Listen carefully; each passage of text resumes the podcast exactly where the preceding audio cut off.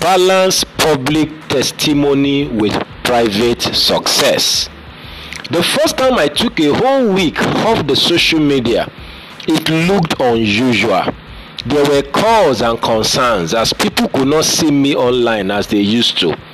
I discovered that it is possible and profitable to intentionally go offline so as to be more privately. Now, I schedule time offs on a frequent basis and it has helped greatly. This is Destiny Capsules Devotional with Demola Awoyele. Friend, if all that you are doing with your life is what we see on social media, then you are either not doing much or living in confusion. Your private life and success must be bigger than your public testimony. You must have killed some lions and bear in the, in the secret that nobody knows about before you kill your Goliath in the public. 1 Samuel 17 34 to 37. Never confuse public approval for private success or divine approval. Human beings can only criticize you, they cannot judge you. They can only applaud you, they cannot reward you.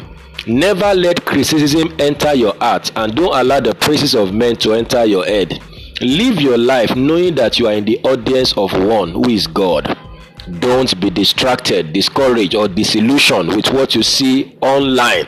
Always remember that people only post online what they want you to see. It's all PR management. A lot of people feel more than the success they post online. In fact, you will be shocked to know how better, quote and unquote, that you are doing than a lot of people. The rule of the game is this stay focused on your own lane and wish others well. This was why Paul admonished that you study to be quiet and to do your own business and to work with your own hands as we have commanded you. 1 Thessalonians 4 verse 11. You will not be judged or rewarded by the assignment you are not given, but for completing your particular task. Be sure you are making progress no matter what you see other people do. In fact, live your life with no need for comparison or sense of competition. For they, measuring themselves by themselves and comparing themselves among themselves are not wise.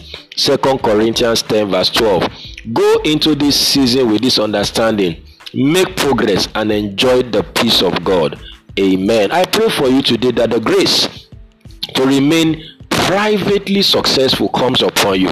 May you learn to maintain the balance between your public testimony and your private success as you fulfill your God given destiny. This is a blessed day for you. Go and win with Jesus. You will succeed. Bye for now.